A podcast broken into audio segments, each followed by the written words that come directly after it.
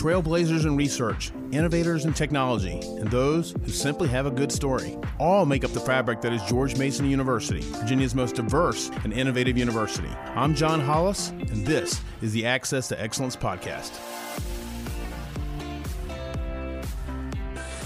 Hi, everyone. Welcome back to Access to Excellence. I'm John Hollis.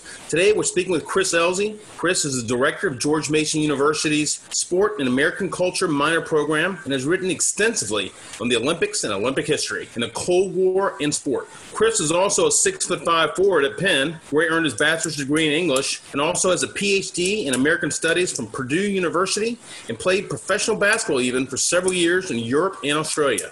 With the Summer Olympic Games in Tokyo postponed because of the coronavirus pandemic, Chris seemed natural to talk about the Games as both an athletic event and a cultural and political platform. Chris, you've got quite the resume. Welcome to the show.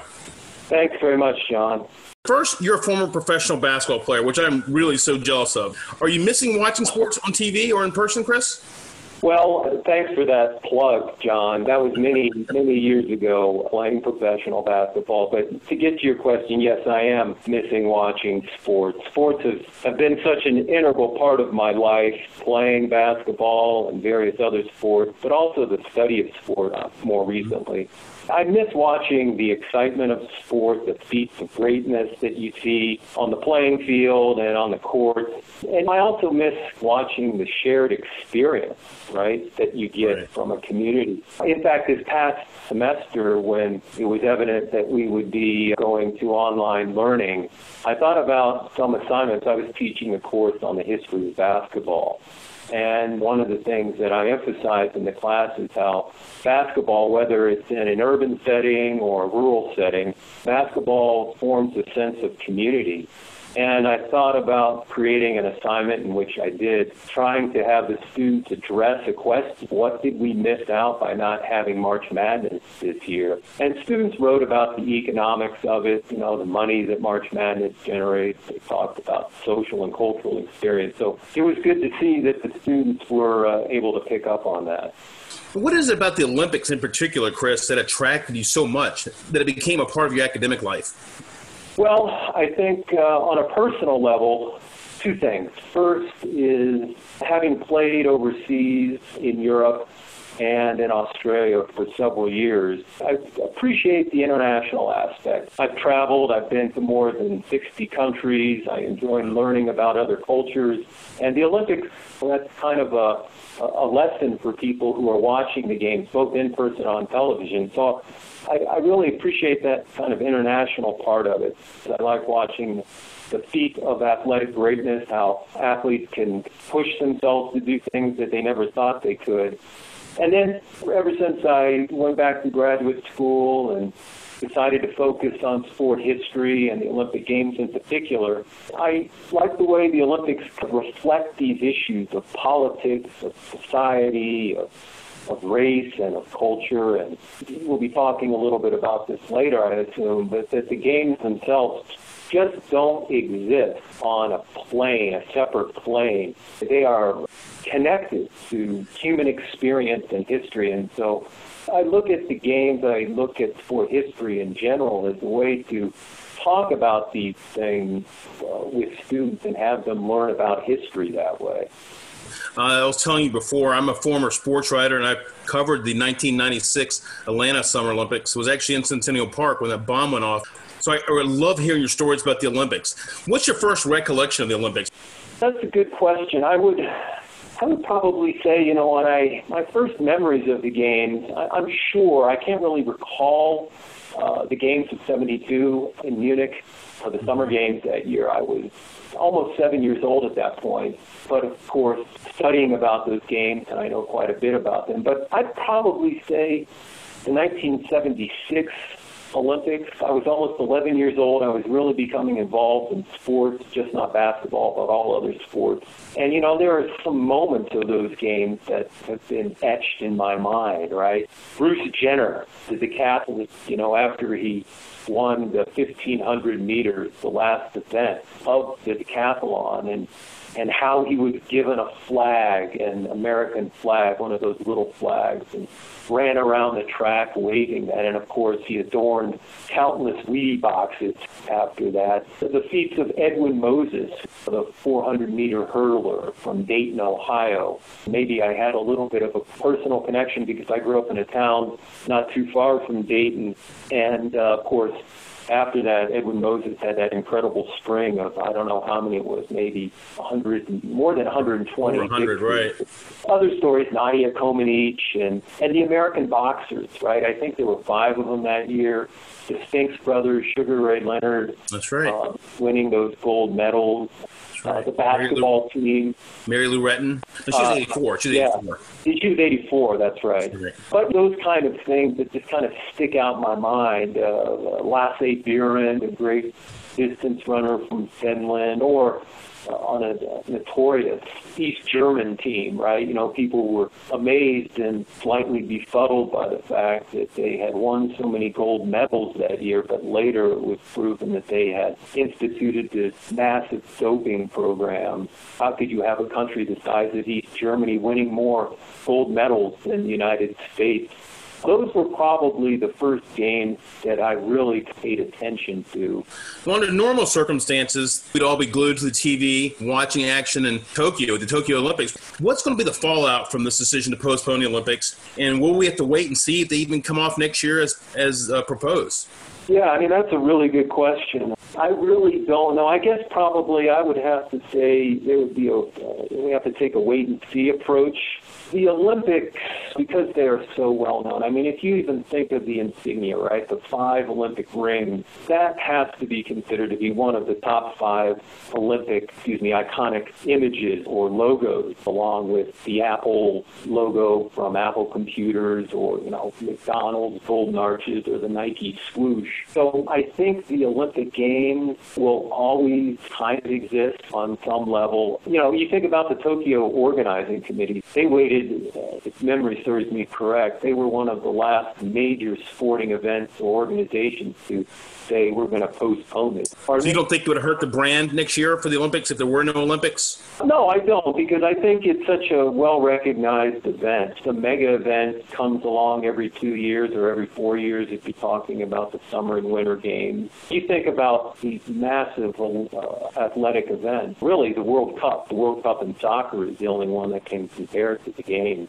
You mentioned that the IOC and the Japanese organizers really waited to the last minute, last possible moment to cancel the event. Why were they so far behind the other sports? Obviously, logistically, it's the challenges to try to reschedule, but why do you think they waited? Yeah, well, I think you're right. logistically, you're playing this incredibly complex schedule. You have so many parts that need to fit together. So, logistically, I think that's one of the reasons. The other thing is the amount of investment that goes into hosting, staging these games, these cities and countries invest. In some ways, the amount of investment is just too great to have the game just totally be scrapped. You think about the figures that I'm about to give you kind of vary, but generally I think they probably hold true. You know, in Atlanta in 1996, more than $3 billion went into hosting those games. Athens in 2004, some estimates have it up to $15 billion. Beijing in 2008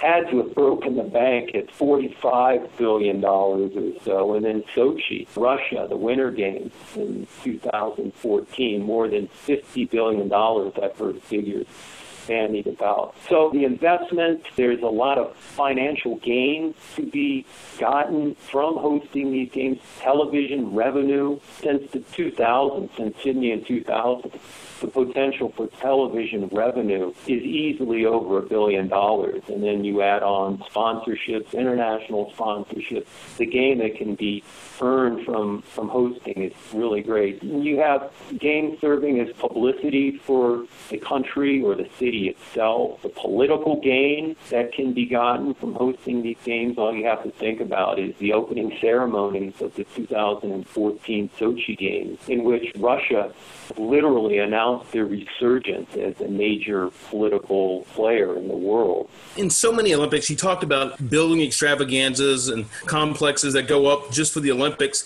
and in a lot of cases, they're left unused after the event has gone on. You know, I'm thinking about Rio, like you mentioned, Athens and Beijing. and other places like Montreal, we've seen they've run up massive public debt. Um, I guess they figured this bang for the buck for hosting the games is, is worth it, though.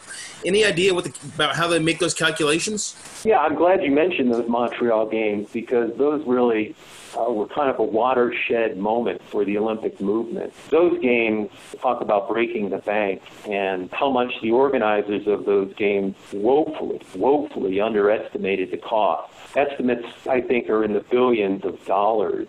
But in 1984, you had kind of change that was introduced by the Los Angeles Organizing Committee, and it showed up to that moment, right, that in the history of the games, the games really hadn't been that profitable. In fact, there had rarely, rarely any games had seen a profit. But in 1984, the way the games were organized, using venues in Los Angeles that had that were in existence already, drumming up sponsorships from major corporations and businesses, the organizing committee showed that the games could turn a profit, and indeed it did. I think the games generated upwards of $200 million in profit, whereas before, say, 1980 or even 1984, cities were and countries were a little hesitant about bidding for hosting the games after 1984, there was a reverse of that, and kind of bidding war took hold, and of course the potential for revenue, potential for publicity, potential for political gain, that really moved many other countries to throw their hats into the ring. You talked about the costs and everything. I know conversely, on the other end in Atlanta in 1996, there's a lot of criticism for the Atlantic Olympic Committee because of the corporate sponsorship. I mean, literally, you cannot walk down the street in Atlanta 24 years ago and not see Coca-Cola advertisements everywhere. And I know there's a lot of political international backlash about that as well. So it seems like everybody's looking for that middle ground too. Would you agree with that? Yeah, you know, I think in some ways those 1996 games reflected the success, right? They try to repeat what Ueberroth, Peter Ueberroth, who was the president of the organizing committee, had done in those games. And, you know, let's not forget that Coca-Cola was and is headquartered in Atlanta. So, sure. you know, there was trying to tout uh, kind of hometown greatness there. And those Olympics also, people fail to realize, also, like you mentioned, that put Atlanta on the map as not just an American city, but an international one. You're absolutely right. You know, prior to the 1970s, with Avery Brundage especially, he was the IOC president. He was an American. He believed in anti-professionalism. He was staunchly a believer in amateurism. He believed that politics should be kept out of the games, and he saw he saw the games through kind of almost a religious lens. And one of the things that he was afraid of happening to the games, he was afraid the games would become too commercialized. Mm-hmm. The games would become too big. Turns out that he probably was right in that regard. The games have just grown to a, an enormous, an enormous scale. Now, how did the Cold War at the Soviet Union drive American interest in media coverage of the Olympics? And has that interest in coverage dynamic changed since the fall of the Soviet Union? I believe, I firmly believe, that one of the reasons why the games grew was because of that political rivalry, right? The Cold War had instilled between the East and the West, between the United States and the Soviet Union in particular. You know, the first summer games that the U.S. and the Soviet Union competed in uh, were those games in Helsinki in 1952, and really ever since, well, up until the breakup of the Soviet Union. The last summer games they competed in was 1988, and then in 1992 they competed kind of, you know, it was a, a catch-all term called the Commonwealth of Independent States. But the games, or really for that matter, any kind of athletic event, the United States and the Soviet Union competed against in uh, the, the, the athletic competitions, the Olympics in this case, served as a kind of proxy struggle for the Cold War. And policymakers, politicians, journalists, even athletes themselves from both sides would use the games to show the supposed dominance. Uh, one system or ideology held over the other. If you go back and scroll through any old rolls of microfilm and look at old issues of newspapers in the United States and in the Soviet Union, the prominence of medal tables, gold, silver, and bronze medal tables, and the number that each country had won. And people would gauge the success of the Olympic performance by how many medals their nation's athletes had won in those games. But, you know, with the breakup of the Soviet Union, I think the games continued on an upward trajectory. It was almost as if you know, if you think about those 1992 games where the Soviet Union did not compete and the fall of the wall had occurred prior to that, and right. that element, the Cold War element, had been removed. It's at that moment where you have the large scale introduction of professionalism into the Olympics. And, uh, you know, all you have to think about is the attention that the United States basketball team, right, made up of professional all-stars, the dream team with mm-hmm. Michael Jordan and Larry Bird and Charles Barkley and David Robinson and so forth, the attention that they generated not only in the United States but globally, internationally. I can remember I was in Belgium at that time while the games were going on, and I would go into maybe a brasserie or a restaurant to watch the game, and the games would be on. And I remember a couple of times I would watch the game and I'd look across the room and there would be older women watching the game. It's hard to imagine that they would have had any interest in basketball or the Olympics themselves, but the dream team, it was a phenomenon. It was just an absolute phenomenon, and they were followed around like rock stars. It was really quite the scene. No doubt. But politics, society, and culture have always been part of the Olympics, right? Yes, uh, that's true. Examples uh, abound. You take a look at the uh, 1896 games, the first modern game. There were incidences there of nationalism. The Hungarian athletes uh, refused to participate under the Austro-Hungarian flag. The Greek hosts, right? One of the, the kind of culminating event was the marathon, and a Greek runner named Spyridon Louis came into the stands to the cheers of Greece. You know, a, a Greek, a Greek is winning this, and supposedly I don't know if this is true, but the story is that Greek leadership, including Prince Constantine, descended from the stands and started running side by side the Greek marathoner. You have in 1908 the imperialistic struggle between the United States and Great Britain at the time manifests itself in heated competitions and accusations of unfair and biased judging by the British officials.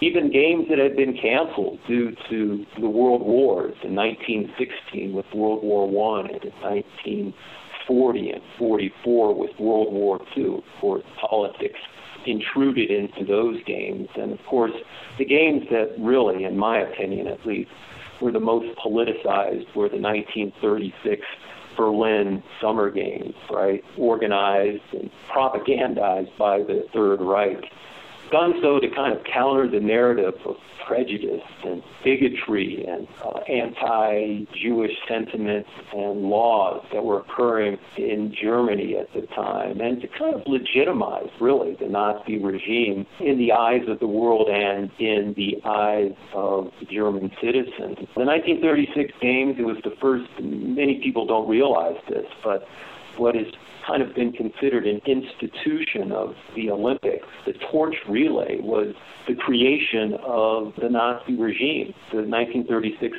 features the torch relay for the first time, used as kind of an instrument of propaganda, but also to draw a direct link or connection between the Third Reich and uh, ancient Greece. In 1936, they assembled this huge cultural program, just an extensive cultural program that showed off German greatness from organizing operas and museum exhibitions and kind of what would be considered lowbrow exhibitions even at the time put on in the name of German greatness. And then, of course, there was this huge, massive exposition that they had staged that was simply called Deutschland, Germany. And they basically celebrated all things German, including the Gutenberg Bible and the Hitler's Mein Kampf.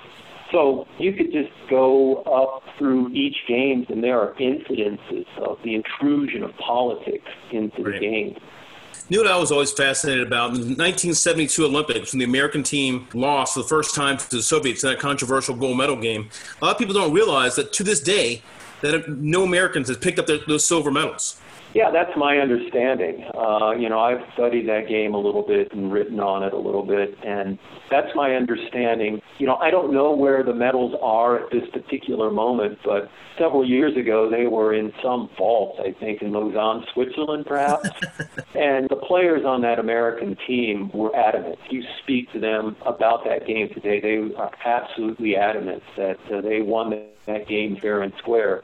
But by contrast, you were to talk at least in my view, uh, any Soviet player from that game, uh, they would express something totally opposite, that they had won the game fair and square. And I think one of the reasons why is that the Cold War, the views of the other kind of conditioned how they saw that game. And that's really an excellent, excellent way to talk about the Cold War in the Olympics and show students the ideological difference that cropped up throughout the, the 40, 45 years of, of the Cold War. When we speak about politics at the Olympics, it's not just governments either. I mean, two of the most political moments, most memorable political moments in Olympic history were the raised black fist in Mexico City in 1968 by Tommie Smith and John Carlos. And then, of course, the taking of the Israeli team as hostages by terrorists in 72 in, in Munich. How do the, these events resonate for you in a historical perspective and in terms of how the Olympics have evolved?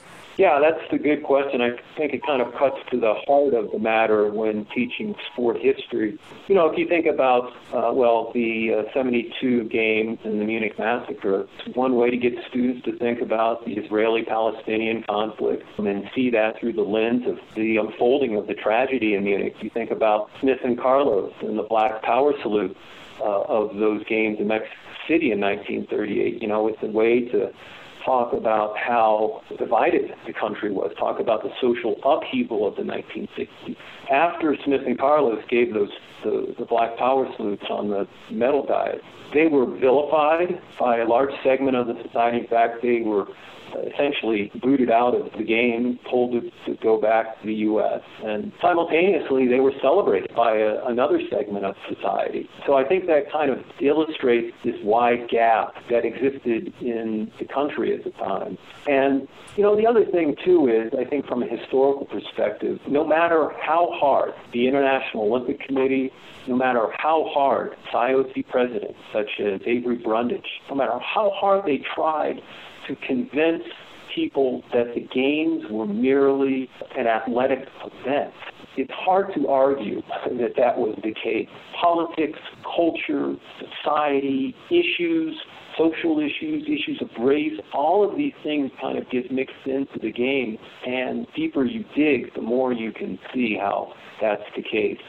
Well, Chris, how about politics during the original games, which began, as some suggest, in 776 BC? Did we see a lot of the same things back then? Yeah, for the most part, politics did inform people's understanding.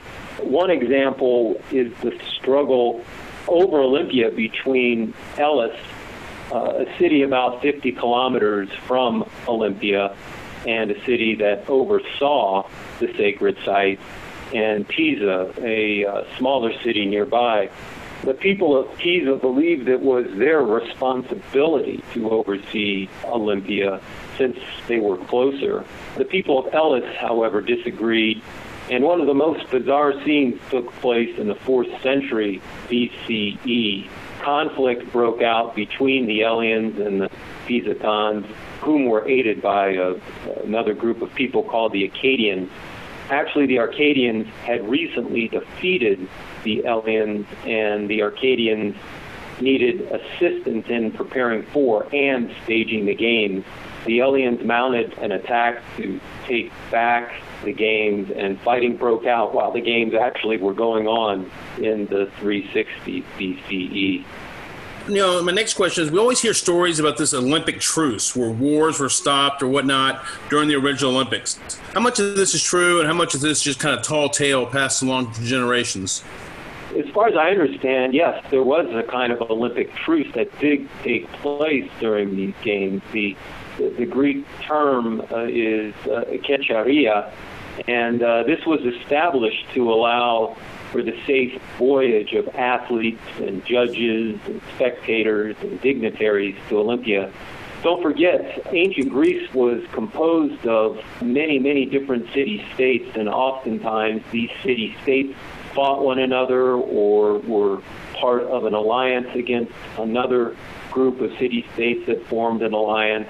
So this was common. Also, this truce was put in place to allow Elis, the, the group that I just spoke about, the Eleans, to stage the game without worrying about being attacked. So yeah, wars were stopped, though I'm almost certain conflict probably flared from time to time. What would you say is your defining Olympic moment, just in terms of athletics? Personally, I probably have to say during my lifetime, Carl Lewis in 1984 at those games in Los Angeles. The fact that he captured four gold medals during those games in the 100 meters, 200 meters, 4 by 100 relay, and the long jump. It was just an incredible feat. And plus, his exploits recall those of Jesse Owens in 1936 at the Games of Berlin.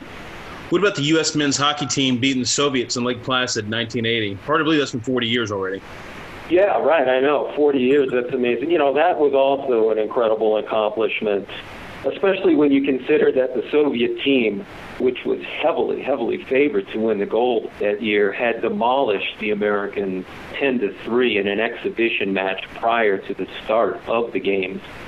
But the American squad, the young American squad, especially compared to the Soviet team, beat the Soviets 4 to 3, I believe the score was, in the medal round and then went on to defeat Finland in the next game, giving the U.S. its first gold medal in hockey since 1960. It's funny you touch on that because that's the part I think is finding most amazing. That a lot of people forget that was not the gold medal game against the Russians. No, that's right. I mean, that's kind of uh, kind of gets glossed over because it was such an amazing feat that I think people just assumed that it was the final game, but they ended up having to play Finland again, and they ended up beating them and winning the gold medal because of it. Wow, you talk about guarding against your letdowns that game. Finally, Chris, let, us talk about the myth of amateurism in the Olympics. The wall's been pretty much been shattered now, but it put up a good fight and died hard. Where did that come from, and why was it always such a, a, a myth among the Olympic community? The idea of amateurism gained great currency in the late uh, 19th century, and just not in the Olympic Games. Amateur sport at the time was seen as, as a purer form of sport than professionalism, and many advocated for amateurism in other sports as well, including baseball and track. When Pierre de Coubertin, the Frenchman who is generally acknowledged as the driving force behind the revival of the Olympic Games in 1896, began his quest to restart the Games in the 1890s, he used the idea of amateurism to bring on board to the Olympic movements many sports administrators from Europe and the United States. And one argument put forth at the time, and in fact for several decades after that, was that the ancient games consisted of athletes who were purely amateurs. And while ancient Olympic competitors did not receive any form of compensation for their victories, they were feted by their respected city states and got plenty of rewards once they returned. In the modern games, there are numerous examples of athletes receiving some kind of reward, either under the table or sometimes out in the open. And this, of course, violated the Olympic understanding of amateurism at the time. Two quick examples during the Cold War the Soviets claimed American athletes were professionals, since many American Olympians had received or were receiving athletic scholarships from universities and colleges. Americans, for their part, said Soviet athletes were professionals supported solely by the states. These critics claimed that many athletes were either soldiers, workers, laborers in name only and their true job, their only job, was to train and play sport. That's pretty fascinating stuff. On that note, we're going to we're going to end this very interesting conversation. I want to thank you, Chris Elzey, for being here, and we hope you all join us again next time here on Access to Excellence. Thanks, and see you later. If you like what you heard on this podcast, or even if you didn't, or if you have a suggestion of what you'd like to hear, let us know at dchrisdodd at gmu.edu. That's D C R I S T O D at gmu.edu.